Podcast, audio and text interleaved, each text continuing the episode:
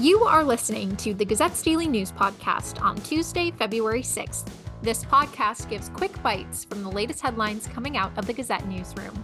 I'm Bailey Cichon.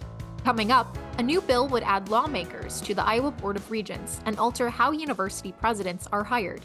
And later, a transformation is coming to the former GoDaddy building in Hiawatha. Plus, voice writers hope to alleviate the court reporter shortage.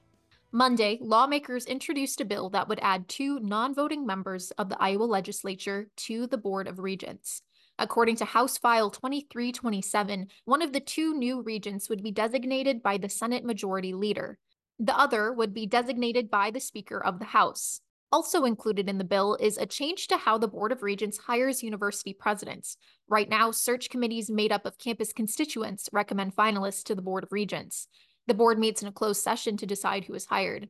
The bill would require the use of a presidential selection committee made up of a subset of regents to recommend finalists to the board. The committee would be allowed to contract with and pay any person, quote, engaged in the business of placing highly qualified job candidates in leadership positions, end quote. Plus, the bill would make the names of finalists private. Previously, this information has been made public. House File 2327 would also cap tuition rate increases at 3% for bachelor's degrees. The bill also imposes new rules relating to diversity, equity, and inclusion. This would turn DEI recommendations the full Board of Regents issued University of Iowa, Iowa State University, and University of Northern Iowa this fall into law.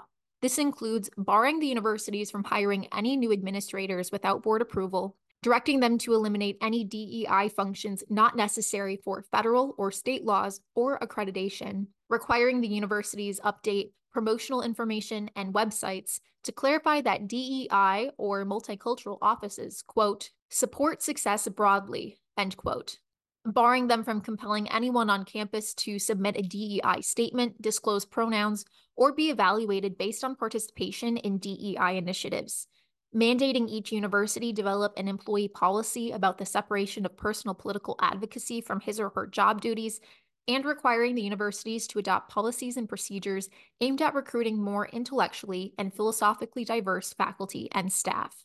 Other bills relating to regent structure and the board's powers have been proposed so far this session. For a closer look at House File 2327 and other proposals, read the full story at thegazette.com. Find the link in this episode's description. Next, the former GoDaddy building in Hiawatha has new owners. They're looking to transform the 74,000 square foot space into a Hiawatha destination. KKR, Silver Lake Partners, and Technology closed the sale of the GoDaddy building located at 1 Parsons Drive to NGD LLC on December 28th. The sales price was not disclosed, but the building was initially listed at $8.43 million in 2022. In 2023, the price was reduced to $7.025 million. Now, the new owners are looking to redevelop the property to fit with Hiawatha's Robbins Road corridor plan. One of NGD's partners, 68 year old Doug Stevie, told the Gazette that he and his partners see opportunity for a short stay tower hotel and restaurant.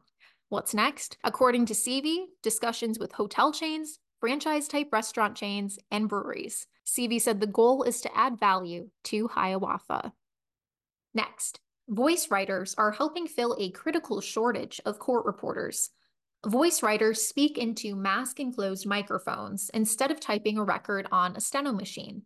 While voice writing isn't a new profession, it is new to Iowa courts. In November, the Iowa Supreme Court expanded the definition of certified shorthand reporters to include certified verbatim reporters. The court system hopes this change will help fill the 45 court reporter vacancies across the state. On January 2nd, Crystal Beeman of Palo started as the first voice writer in the state. Beeman works in the 6th Judicial District, which includes Linn and Johnson counties. Beeman told the Gazette, quote, it's daunting to be the first one in Iowa, but I'm excited about this opportunity. It's been hard knowing your skills are in demand because of the court reporter shortage, but not being able to work in your state's court system. End quote. Beeman was nationally certified in 2021 after graduating from the International Real Time Court Reporter Institute's online program. As always, you can find a link to each of the stories featured in today's episode in this episode's description or at thegazette.com. Finally, let's take a look at today's weather in Cedar Rapids, Iowa. Today will be cloudy with highs reaching 47 degrees. Expect lows to drop to 28 degrees tonight. Wednesday will be sunny and temperatures will climb to 50 degrees. Lows that night will reach 35 degrees. The Iowa Ideas In Depth Week on Homelessness kicks off on February 12th. Participate in daily virtual sessions over the lunch hour on homelessness, resources, and long term solutions in Iowa. Register for free at iowaideas.com. Thank you for listening to the Gazette's daily news podcast. Stay up to date with the latest news from Eastern Iowa at thegazette.com. I'm Bailey Cichon.